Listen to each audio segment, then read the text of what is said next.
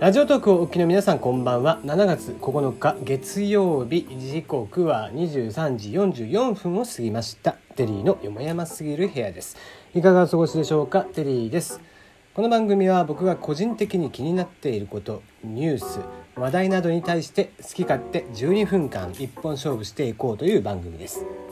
案内役はテリーでお届けをいたします。なおこの番組ではお便りや感想を募集しています。ツイッターで質問箱を用意しておりますのでぜひ送ってください。ナナミュージックのリクエスト、えー、そしてふつおたもお待ちしております、はあ、これ冒頭のね、えーまあ、この1分弱ですかね。えー、これもね案外こう毎回毎回言ってると飽きてくるんですよね。まあ、飽きてない言わなければいいじゃんっていう話なんですけども、まあ、ただねこう初めて、えー、聞いた方がね、えーまあ、などんな話なのかなみたいなことになって、えー、しまったらちょっと大変かなと思いますので、はいえー、なので毎回毎回これを、えー、挟むという感じでございますね。まあ、その辺りはこうなんですかね、えー、ラジオの、まあ、まあ、オープニングに近いえー、僕は感覚でやってますんでね。はい、えー、昨日久々にナナミュージックやりまして久々ででもないかな。うん。えっ、ー、と CQCQ 神様僕は気づいてしまったという曲ですね。えー、たけたけでも最近の本当バンド名なのか曲名なのか全然わかんないよね。CQCQ がバンド名で神様僕は気づいてしまったが曲名なのかどっちなのかは全然わからなかったですけども、えー神様僕は気づいてしまったをやりました。あと、えー、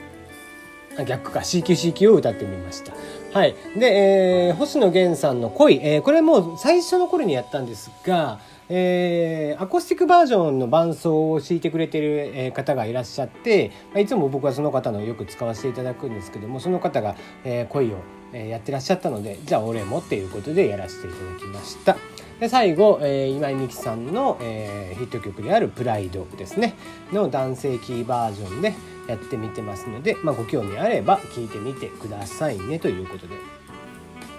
まあまあではでは、え、早速のところ今日の話題に行ってみたいと思うんですがまあちょっと、え、雑学じみた、え、話になってしまいますので、え、出番を変わって、え、いつも冒頭をやってくれる方にね、え、ちょっとお代わりしましてやってみようかなと思いますじゃあお願いしますえー、じゃあ出番変わりまして私めがやらさせていただきますが、えー、アニサキス症にせいろがん、えー、対抗製薬が痛み緩和で特許というニュースでございます。えー、セール館の販売元でございます。対抗製薬。こちら大阪の会社になるんですが、えー、対抗製薬の販売元、えー、対抗製薬さんですね、えー、こちらがアニサキスの活動を抑える効果があるとしましてセイロガンの主成分の木クレオソートの活用に関する特許を出願したそうで。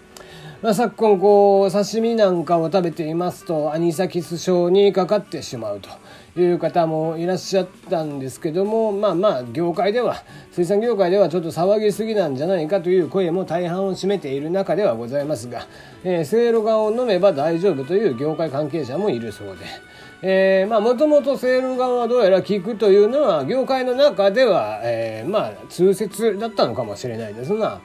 えー、それを聞いたか聞いてないか分かりませんけども太鼓製薬さんが2014年にえ、特許を、え、出願していたということで、え、今回取得に至ったということですね。えー、まあアニサキス症というものはですね、えー、抜本的な、えー、治療法というのが、えー、残念ながら出ておりません、えー、見つかっておりませんね。えー、セいろがんの、えー、薬機法上の毒の、えー、効能というものは、えー、軟便下痢食あたり水あたり吐き下し下り腹消化不良えー、それに伴う下痢、えー、虫歯痛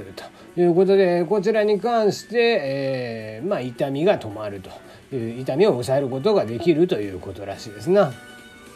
えー、アニニサキス症などを発症しまして内視鏡摘出が必要になった場合には木クレオソートを含むセいろがんを服用しますと、えー、アニサキスの動きが鈍くなって痛みが和らぐほか摘出が容易になると、まあ、要はえー、動きが鈍くなりますので摘出が非常に楽になるということなんですな。うん、まあじゃあそのアニサキス症というのは一体どういうことなのかという感じなんですけども、えー、まあ主なものとして、えー、食後数時間におきまして数時間後で激しい腹痛と嘔吐、えー、胃液のみで下痢がないことが一般的な食中毒と異なるらしいですな。まあその痛みたるやもう胃がね引き裂かれんぐらいに痛いということはよく聞かれますが、えー、まあいかんせんさ日本ではね刺身というものをよく食べます、えー、その兼ね合いでアニサキス症というのは他の国に比べたら非常に多いんではないかなとは思われます。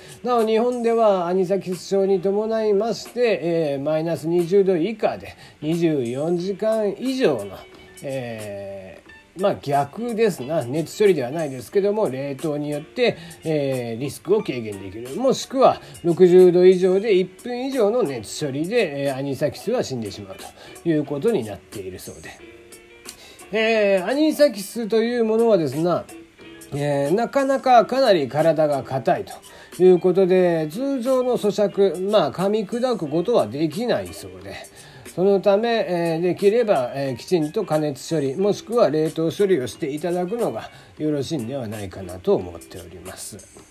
えー、なおこのせいろがんという、えー、名称ではございますが、えー、この名称対抗薬品の商標登録でもございますが普通名称化をしているということで1974年2008年の2度にわたり最高裁で確定をしております。そのため他の製薬会社さんがセイロガンという商品名としても、えー、商標権の効力には及ばず権利侵害には当たらないと。いうことらしいですそのためラッパのマークのセイロガンとわざわざ言わなければいけないという面倒くささはあるそうですが、えー、富士薬品であったり常盤薬品など、えー、こういったところでもセイロガンというのは販売しているそうです。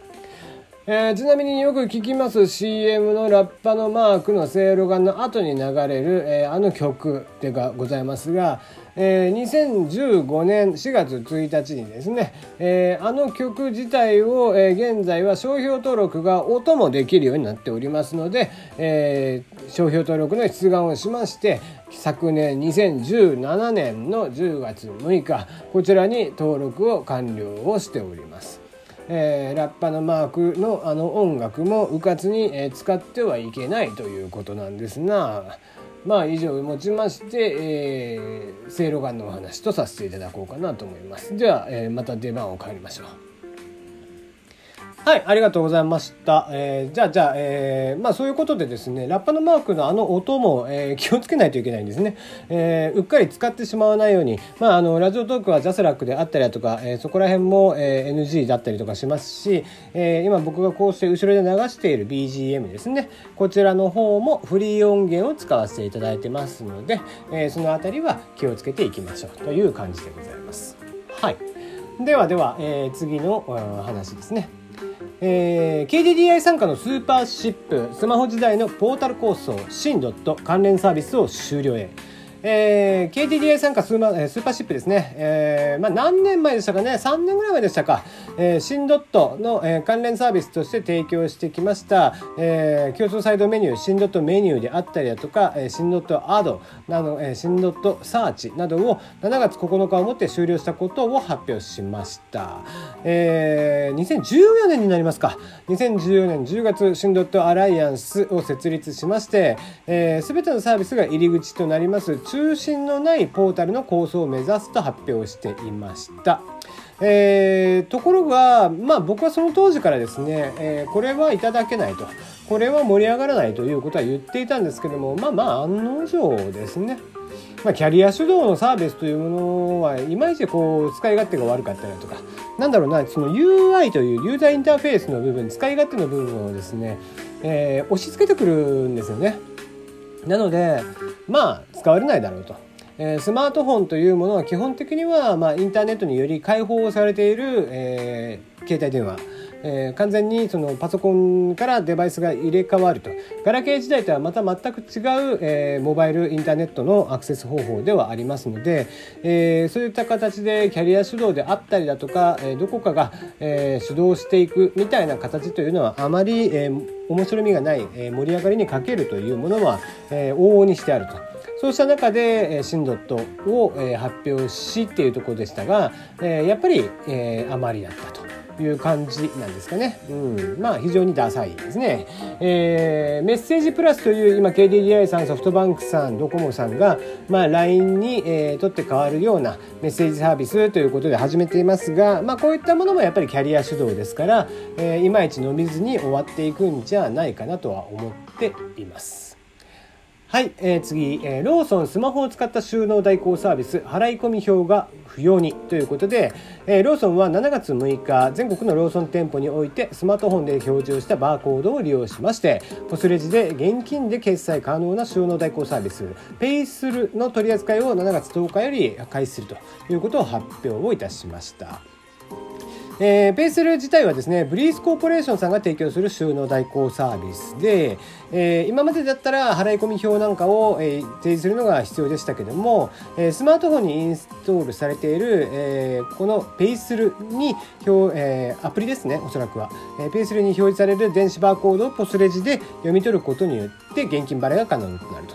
まあえー、こういった形で払い込み表なんかの、えーまあ、ペーパーレス化っていうのも今後はどんどんどんどん進んでいくんじゃないかなとまああってしかるべきですよね。あとまあ、えー、逆を言えばその LINE さんなんかが今進めている、えー、LINEPay を使って、えー、電気代が払える、えー、電気代の払い込み表を持っていてそのバーコードを読み取りますと LINEPay にチャージをしている金額からお金を払うことができるみたいなサービスというのも今後非常に需要が高まるんじゃないかなとは思っていますね。えー、やっぱり、えー、いつやっぱお店にわざわざ行ってって支払いをするという非常に面倒くさい作業がこういった形でなくなっていったりだとかあと紙を発行するという手間がなくなっていったりだとかってしていくのは利便性がやっぱり高いなとは思って